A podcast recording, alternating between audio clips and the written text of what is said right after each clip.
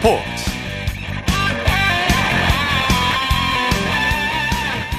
여러분 안녕하십니까? 아나운서 이창진입니다. 스포츠 스포츠 어제는 집중호우로 인한 뉴스 특보로 하루 쉬었고요. 오늘도 특보로 인해서 10분 늦게 문을 엽니다.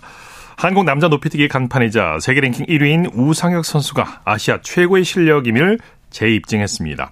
오늘 태국 방콕에서 열린 아시아 육상선수권 대회 남자 높이뛰기 결선에서 우승을 차지했는데요. 오상혁 선수가 아시아 선수권에서 우승한 건 6년 만이고요.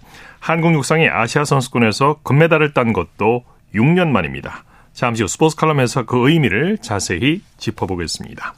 일요일 스포츠 스포츠 먼저 축구 소식으로 시작합니다. 베스트 11의 임기환 기자와 함께합니다. 안녕하세요. 네, 안녕하세요. 이번 주말 캐리그원에서는 이변이 일어났어요. 말 그대로 대이변이 일어났습니다. 어, 수원 삼성이 홈에서 호랑이를 포획했습니다. 네. 네, 꼴찌가 선두를 잡은 것인데요. 어, 수원은 10경기, 어, 그러니까 지난 5월 13일 강원전 이후 근 두 달 만에 승리를 거뒀습니다. 어, 11위 강원과의 격차는 승점 1점 차까지 줄어들었고요. 예. 어, 울산은 2년 9개월 만에 2연패를 당했습니다. 예. 울산이 흔들리는 모습을 보이고 있는데 경기 내용은 어땠습니까? 전진우 선수의 선제골로 앞서갈 때까지만 하더라도 어, 수원의 승리를 예상하는 분위기는 아니었습니다. 어, 이번 시즌 울산이 워낙 강했고 어, 리드를 내준 상황에서도 따라가는 모습들이 많았거든요. 어, 그런데 후반 28분 뮬리치 선수의 두 번째 골이 터지면서 조금씩 수원 쪽으로 승세가 기울기 시작했습니다. 그리고 후반 종료 직전에 김주찬 선수의 세 번째 골이 터지자 수원 팬들이 울고불고 난리가 났죠. 예, 예. 울산으로선 바코의 만회골로 영패를 모면한 게 다행이었습니다. 예.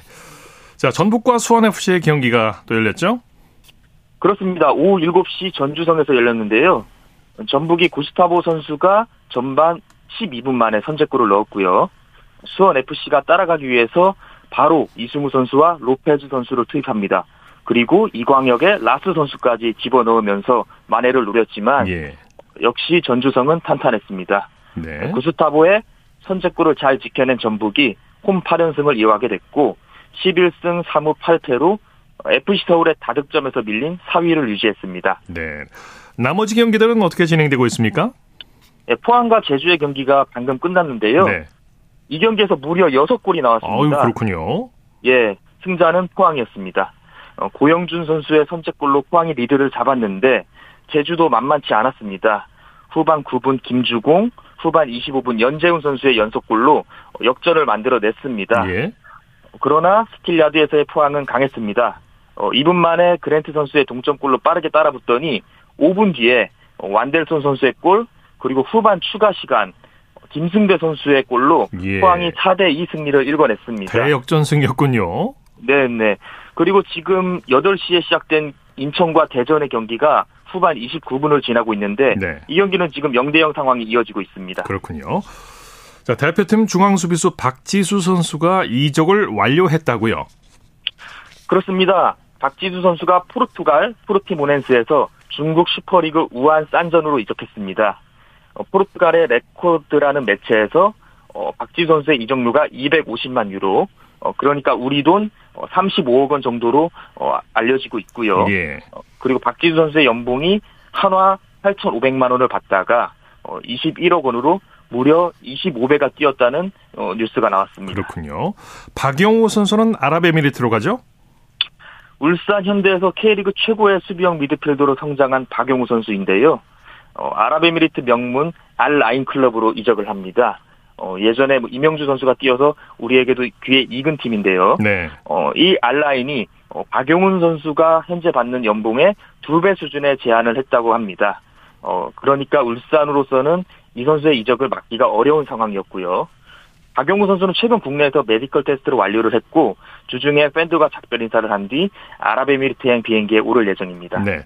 서정원 감독이 중국 청두를 이끌고 있는데 이 팀으로 가는 K리거도 있다고요. K리그2 안양의 에이스 안드리고 선수입니다. 예. 어, 이 선수가 현재 K리그2 공격 포인트 1위를 달리고 있는 선수거든요. 어, 낭중지추라고 이렇게 잘하는 선수에게는 좋은 오퍼가 오는 것 같습니다. 어, 서정원 감독이 이끄는 청두 룽청에서 이 선수에게 관심을 보였고 예. 어, 단순한 이적료 제안이 아닌 바이아웃 금액으로 제안이 오니까 안양 측에서도 막을 도리는 없었습니다. 어제 안양에서 안양의 이우형 감독을 현장에서 만나 관련 이야기들을 주고받았는데 네. 어, 중요한 시점에 에이스 선수를 내주게 돼서 굉장히 좀 씁쓸해 보였고요. 어, 실제로 이적 시장이 얼마 남지 않아서 대체자를 찾기가 어려운 상황이라고 합니다. 네네. 이제 K리그 선수들이 국내외로 이제 이동을 하기 시작했는데 이적 상황 좀 정리해 주실까요? 조기성 양현준 선수의 유럽 무대 이적 러쉬를 필두로 어, K리그의 이적이 활발하게 진행되고 있는데요. 예. 어, 일단 해외에서 국내로 리턴한 선수로는 무고사 선수가 있습니다. 오늘 인천 홈구장에서 복귀 기자회견을 가졌는데요. 은퇴할 때까지 인천에서 뼈를 묻겠다라는 각오를 밝혀 네. 굉장히 인상적이었고요. 뭐 아직 official은 아니지만 뭐 제주의 안현범 선수, 전북 김건웅 선수, 그리고 강원 임창우 선수, 제주 이주용 선수의 맞트레이드 뉴스가 좀 떴고요. 어, 이번 시즌 승격을 노리는 부산 아이파크는 어, 공격수인 박정인 선수를 서울 이랜드에 내주고 이랜드로부터 측면 공격수 김정환 선수를 수혈했습니다. 네네. 해외 축구 소식 살펴보죠. 최근 프라이부르크에서 슈투트가르트로 이적한 우리 대표팀의 작은 정우영 선수가 이적 확정 나흘 만에 데뷔전을 치렀다고요. 그렇습니다. 정우영 선수가 프리시즌 두 번째 친선 경기에서 슈투트가르트 데뷔전을 치렀습니다. 어, 공식 이적 발표 나흘 만에 치러진 데뷔전이었는데요. 어, 등번호 10번을 달고 shadow striker로 선발 출격해 팀의 4대0 대승을 이끌었습니다. 네네. 또 사생활 논란이 있었던 황의조 선수는 노팅엄 데뷔전에서 골맛을 봤다고 하죠. 어, 4부리그 노츠 카운티와 프리시즌 첫 경기였는데요. 어, 후반 1분 만에 결승골을 터뜨렸습니다. 어, 이날 경기 유일한 득점이었고요. 어, 최근 여러 가지 논란에 좀 마음고생이 심했을 텐데 어느 정도 털어냈기를 기원합니다. 네.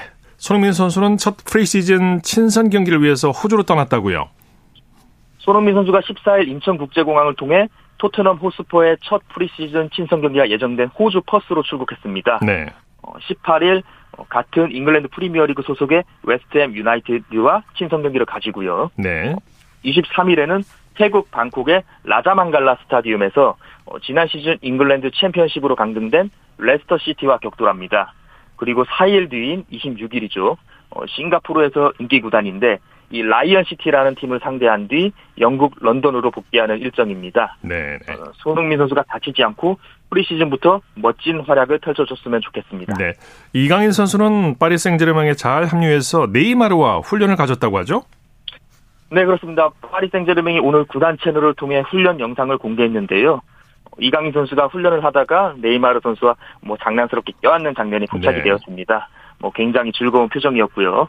뭐 이미 두 선수는 뭐 지난해 카타르 월드컵 16강전에서 어 각국 대표팀 선수로 맞붙은 바 있습니다. 네. 어 당시에 이강인 선수가 경기 후에 어 네이마르 선수에게 유니폼을 바꾸자고 어 제안을 했고 어 네이마르 선수가 흔쾌히 받아줘서 화제가 됐었는데요. 어, 당시만 하더라도 이 두 선수가 한 팀에서 같이 뛰게 될 거라고는 네. 어, 상상하기 어려웠는데. 네. 예, 예. 그 상상이 이제 현실이 됐습니다. 네. 그 많은 팀 중에서 또 만난다는 게 쉽지 않은 일이죠. 네, 네, 자, 그렇습니다. 그 밖에 해외 축구 소식 전해 주시죠. 네, 지금 메시 선수가 뭐 인터 마이애미 미국 팀이죠. 어, 이 팀으로 이적을 하게 됐는데 지금 어, 인터 마이애미 팬들은 지금 기대치가 큽니다. 아무래도 메시 선수가 오니만큼 어, 그 기대치는 뭐 당연한 건데 지금 현재 인터 마이애미가 11경기째 무승입니다. 어, 지금 최하위에 머물러 있는데 어, 마이애미 팬들이 어, 축구의 신 메시에게 어, 제발 우리 팀을 좀 구해달라 라면서 지금 호소하고 있는 상황이고 네. 정말 진짜 메시 선수가 워낙 또 어, world class 선수인 만큼 뭐, 마이애미를 또 꼴찌에서 어, 좀 위로 윗순위로 올린다면은 또 이 팀에서도 또 전설이 되지 않을까 하는 기대를 네. 현지에서도 가지고 있습니다. 네. 소식 감사합니다. 네, 고맙습니다. 축구 소식 베스트 11의 임기환 기자와 살펴봤고요. 이어서 한 주간 이슈가 됐던 스포츠계 소식을 집중 분석해보는 최동호의 스포츠 칼럼 시간입니다. 육상 남자 높이뛰기 간판 우상혁 선수가 아시아 육상 선수권 대회 높이뛰기에서 정상에 올랐는데요. 스포츠 매너가 최동호 씨와 함께 그 의미를 자세히 살펴보겠습니다. 안녕하십니까? 네, 안녕하세요. 네, 우상혁 선수 한 단계 높은 기량을 선보였죠. 어, 예, 그렇습니다. 어제 이 아시아 육상 선수권 대회 이 남자 높이뛰기 결선에서 2m 28cm로 우승을 차지했거든요. 네. 어, 2m 15cm에서 시작했고요. 2m 19, 어, 23, 26, 그리고 2m 28cm를 모두 다 1차 시기에서 성공했습니다. 예. 그러니까 뭐라고 할까요? 이 클린 연기 선보였다 이렇게 보시면 되는 거고요. 어, 한 수준 높은 기량을 선보이면서 우승을 확정을 줬습니다. 자 그리고 이 우승 확정 짓고 난 뒤에 2m 33cm에 도전했거든요. 네. 자, 세 차례 시기를 어, 도전했는데 세 차례 다 어, 바를 넘지 못하고 실패하고 말았습니다. 예. 우상혁 선수 2017년 대회에서도 우승을 차지했는데 아시아 선수권 대회 두 번째 금메달이죠. 어, 예, 예, 맞습니다. 예, 우상혁 선수 이 2017년 이후 6년 만에 두 번째 우승이고요. 예, 한국 육상도 2017년 이후에 6년 아, 만에 아시아 육상 선수권 대회에서 금메달리스트를 배출하게 됐습니다. 네. 무엇보다 반가운 게 이제 세계 선수권 대회 그리고 아시안 게임을 앞둔 시점에서 금메달을 목에 걸었다는 건데 올 시즌 초반에는 부상 때문에 걱정이 많았던 것도 사실이죠. 어, 예, 좀 그랬죠. 예. 다음 달에 예, 헝가리 부다페스트에서 이 세계 육상 선수권 대회가 열리고요. 어, 또 이제 9월에 잘 아시는 것처럼 이 중국 항저우에서 아시안 게임이 개최가 그렇죠. 되죠. 어, 이 세계 선수권 대회 그리고 아시안 게임을 앞, 앞둔 시점에서 우승을 기록했다는 게 이게 이제 반가운 건데 왜냐하면 이 우승혁 선수가 이 발목과 발 뒤꿈치 부상이 있었고요. 그리고 올 시즌 초에는 이 부비동염 수술까지 해서 어, 기록이 기대했던 것만큼 나오지 않았던 것도 뭐 사실이라고 볼 수가 있겠죠. 예. 어, 뭐 실제로 이 지난 5월에 이 도하 다이아몬드 리그에서는 2m 27cm, 6월에 열렸던 이 로마 피렌체 다이아몬드 리그에서는 2m 30cm 를 기록했고요. 자, 이번 달에 열렸던 이 스톡홀름 다이아몬드 리그에서는 좀 포구 탓인 것, 어, 포구가 내렸기 때문에 좀 어려웠기도 했었지만 2m 16cm를 계속해서 넘지 못하기도 했었습니다. 네. 올 시즌 최고 기록이 2m 33 3cm인데 최근 2년간 기록과 비교해 보면 다소 좀 부진한 편이긴 해요. 어, 어, 예 맞습니다. 이게 황 어, 지난달 강원도 정선에서 이 전국 육상 선수권 대회가 열렸거든요. 예. 자 여기에서 이 우상혁 선수 2m 33cm를 기록했습니다. 올 시즌 자신의 최고 기록이거든요. 자 그런데 2021년 최고 기록은 2m 35cm였고요. 네. 2022년 최고 기록은 2m 36cm였습니다. 자, 이걸 감안하면 올해 기록이 좀 다소 부진한 게 사실이고요. 어, 하지만 이 아시안 게임과 세계 선수권 대회가 앞으로 남아 있고 예. 어, 이번 이 아시아 선수권 대회에서 우승하면서 분위기가 일신 됐으니까 예. 어, 다시 도전한다면은 남은 대회에서 더 좋은 기록을 낼 수도 있다라고 볼 수도 있겠죠. 예. 우상혁 선수 그동안 카타르의 바심, 이탈리아의 탐베리 선수와 경쟁을 해왔는데요. 이제는 이제 새로 등장한 젊은 선수들과의 경쟁이 더 신경 쓰이는 상황이죠?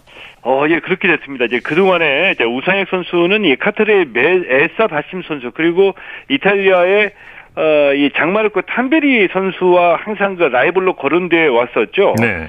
어, 에사 바심 선수가 올해 31살, 탐베리 선수가 30살이다 보니까 노쇠화 현상이 좀 나타나고 있습니다. 그래서 예. 이 에사 바심 선수는 올해 최고 기록이 2m 24cm이고요. 음. 이 탐베리 선수는 2m 29cm입니다.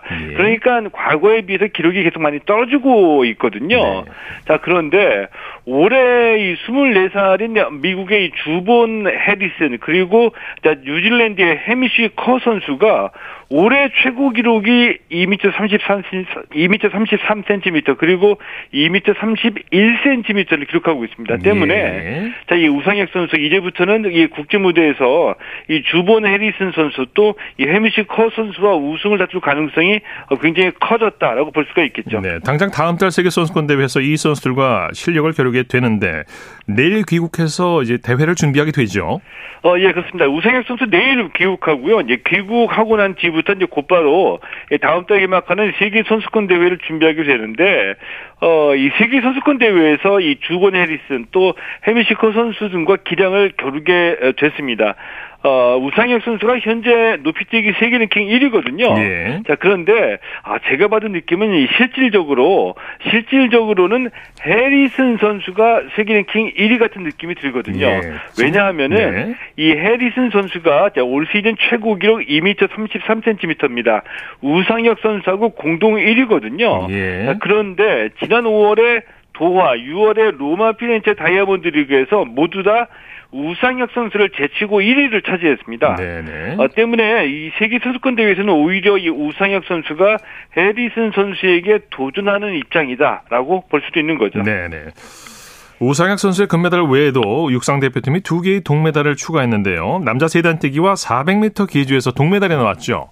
어, 예, 예. 남자 세단 뛰기에서 이 김장우 선수가 16m 59cm로 동메달을 기록했고요. 어, 이 본인의 최고 기록에는 19cm가 모자라서 좀 아쉽기도 한데, 자, 그래도 이 아시아 선수권 대회 남자 세단 뛰기 메달이 2016년 김덕현 선수 이후에 8년 만이라는 점에서는 굉장히 반갑게 느껴집니다. 네네. 남자 400m 계주에서도 이 어, 이시몬, 이 고승환, 신민규, 박원진 선수가 38초 69로 동메달을 차지했거든요. 예, 한국 육상이 아시안 선수권 대회 400m 계주에서 메달을 따낸 거는 무려 38년 만입니다. 그렇게 되는군요. 네. 예, 굉장히 오래됐죠. 의미 있는 메달이었습니다. 예. 말씀 감사합니다. 예, 고맙습니다. 최동호의 스포츠 칼럼, 스포츠 평론가 최동호 씨와 함께했습니다.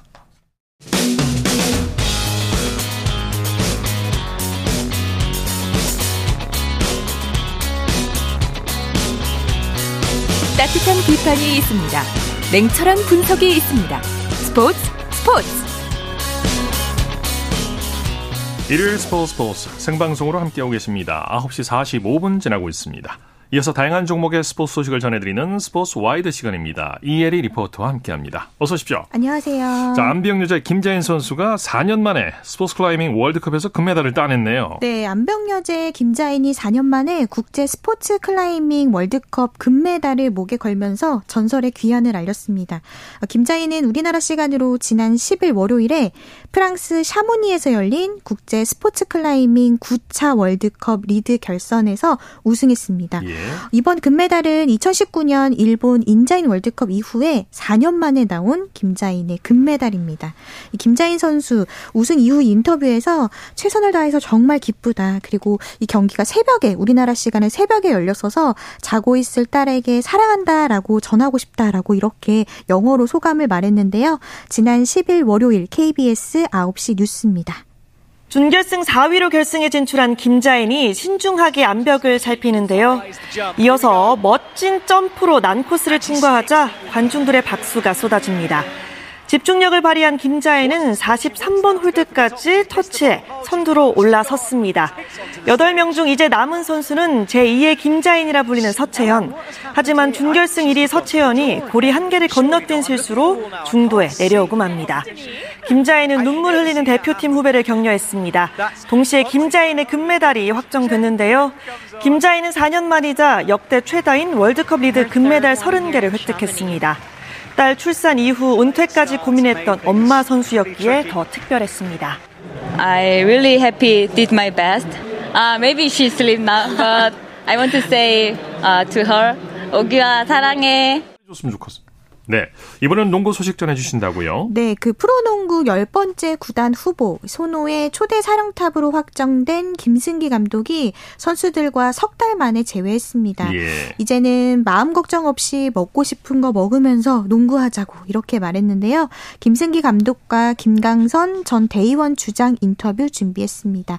지난 12일 수요일 KBS 9시 뉴스입니다.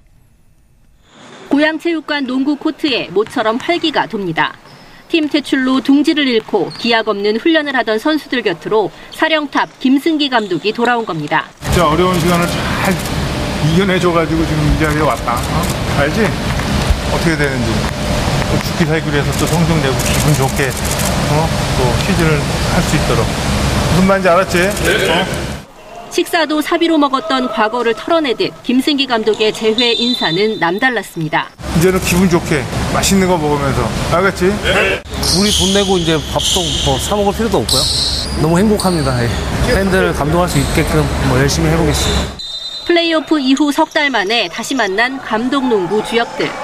완벽하게 다 모두가 다 같이 어, 다시 작년처럼 저희가 농구 좀 재밌게 하고 이제 감동 농구를 할 수 있어서 너무 기분이 좋습니다. 뭐 선수들 보니까 뭐 눈물이 나네.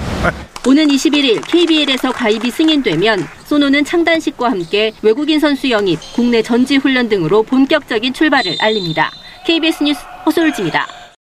자, 이번에는 씨름 얘기해 볼까요? 난민 선수로 활동하고 있는 김웬디 군 이야기 준비하셨다고요? 네, 콩고 민주공화국 난민 부모 밑에서 태어난 초등학생 씨름 선수 김앤디 군 얘긴데요.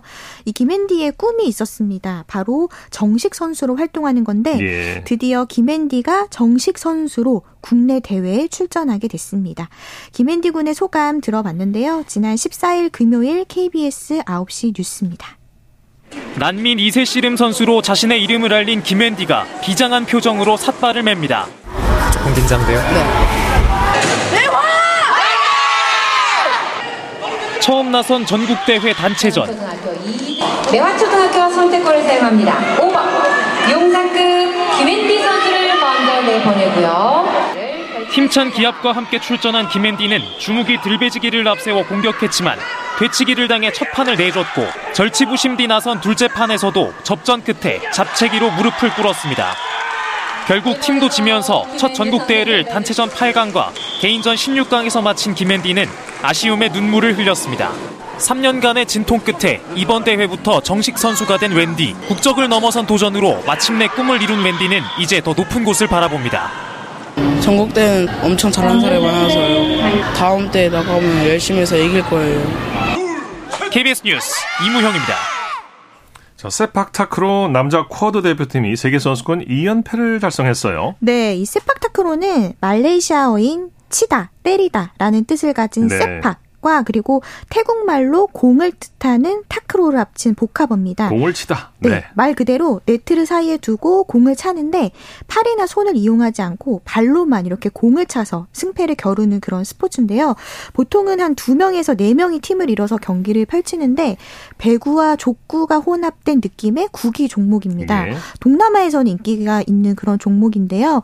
고문석 감독이 이끄는 세팍타크로 남자 국가대표팀이 지난해에 이어서 올해도 또 세계 선수권 4인조 종목인 쿼드 종목의 금메달을 목에 걸었습니다. 예. 이번 대회는 우리나라와 태국, 베트남을 포함해서 총 30개 나라가 참가하는 아시안 게임 다음으로 규모가 큰 대회인데요. 네네. 이 남자 국가대표팀 우리나라 시간으로 어제 인도네시아와 결승에서 세트 스코어 2대 1로 승리하면서 9월에 열리는 항저우 아시안 게임에 대한 청신호를 밝혔습니다. 네. 또 단체전 경기에서는 남자 대표팀 동메달 추가했고요.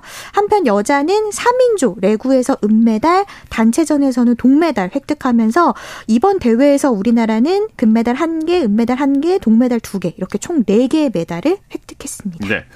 변재준 김지혜조가 수영 세계 선수권 아티스틱 혼성 듀엣 결승에서 톱 10에 들어왔네요. 네, 이 아티스틱 스위밍은요, 수영과 발레가 어우러져서 수영장에서 음악을 맞춰서 연기하는 그런 스포츠입니다. 네. 하계 올림픽의 정식 종목이기도 하고요. 이전에는 싱크로나이즈드 스위밍으로 불렀다가 2017년 7월부터 artistic swimming이라는 새로운 예. 종목명으로 바뀌었습니다. 혼성 이 남녀 같이 하는 종목인데 호흡이 굉장히 중요한데요. 오늘 변재준 김지혜조가 일본 후쿠오카 마린 메세 후쿠오카홀에서 열린 대회 artistic swimming 혼성 듀엣 technical 종목에서 190.2934점으로 12개 참가팀 중에서 10위에 자리했습니다. 예. 어, 변재준 선수는 유명 발라드 가수 변진섭 씨의 아들이고요. 아, 네. 네, 김지혜 어, 선수는 2019년 광주 세계 수영 선수권 artistic swimming 단체전 국가대표 출신입니다. 어, 21일에 프리 종목 예선에 참가해서 결승 진출을 노리고요. 만약에 결승 무대에 오르게 되면 22일에 다시 한번 연기를 펼치게 됩니다. 네, 스포츠와이드 이혜리 리포터와 함께했습니다. 수고했습니다. 네, 고맙습니다. 쳤다 하면 홈런이고 슛 골이고 각본 없는 한편의 드라마 그것이 바로 그것이 바로 손에 잡힌 우승 트로피 목에 걸린 그 배달 너와 내가 하나 되는 그것이 바로 그것이 바로 그것이 바로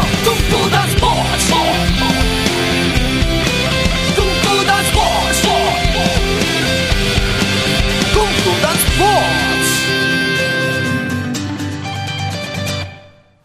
일요일 스포츠 스포츠 생방송으로 함께하고 계십니다. 9시 53분 지나고 있습니다. 이어서 골프 소식 전해드립니다. 이데일리 이석무 기자와 함께합니다. 안녕하세요. 네, 안녕하세요. 자, 박지영 선수 KLP 투어에서 올 시즌 두 번째 다승자로 이름을 올렸네요. 그렇습니다. 다승자는 2승 이상을 거뒀다는 의미죠. 그렇죠. 박지영 선수 오늘 제주시 더 시에나 컨트리 클럽에서 열린 막을 내린 에버콜라겐 더 시에나 퀸즈 크라운 최종 4라운드에서 버디 3개, 보기 1개를 기록해서 2언더파 70타를 쳤고요. 결국 최종 합계 18언더파 270타를 기록해 2위 이승연 선수를 두 타 차로 제치고 우승을 차지했습니다. 예. 박지영 선수 작년 그러니까 12월 싱가포르에서 열렸던 시즌 개막전 하나금융그룹 싱가포르 여자 오픈에서 우승을 차지한 바 네. 있는데요. 이번 우승으로 시즌 두 번째 우승을 차지했고요. KLPGA 통산 승수를 6승으로 늘렸습니다. 예. 이번 시즌 KLPGA 투어에서 다승을 거둔 선수는 딱 두 명인데요.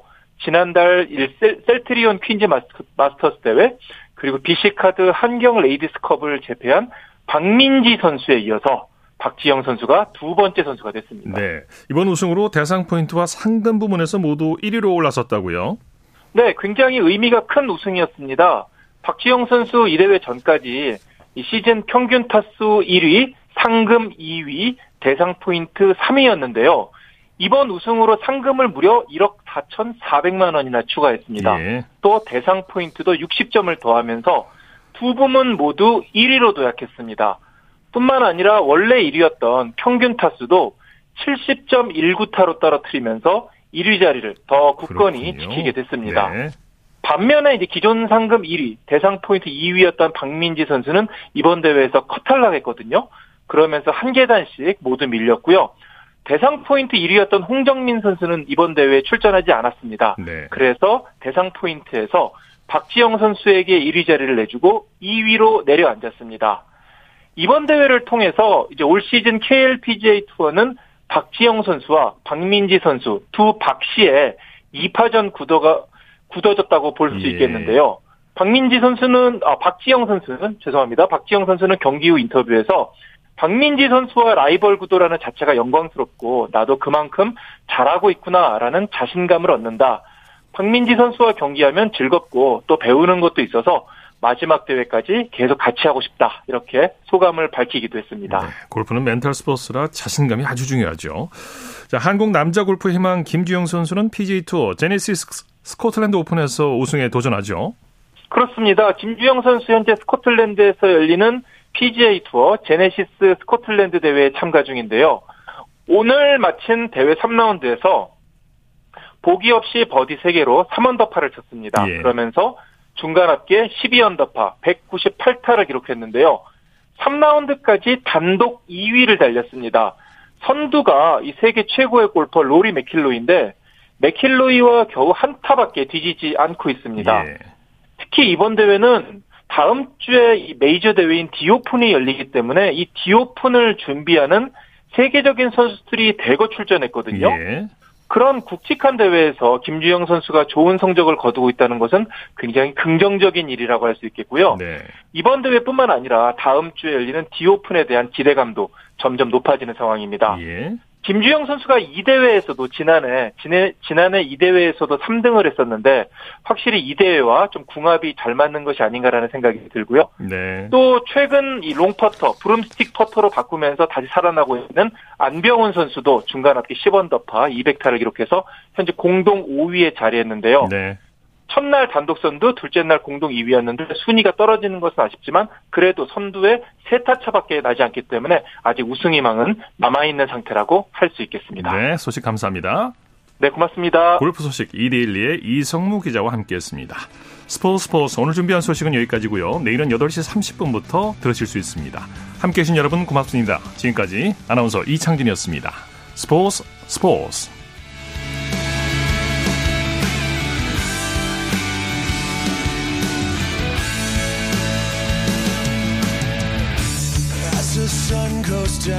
front of me, reminds me where I be.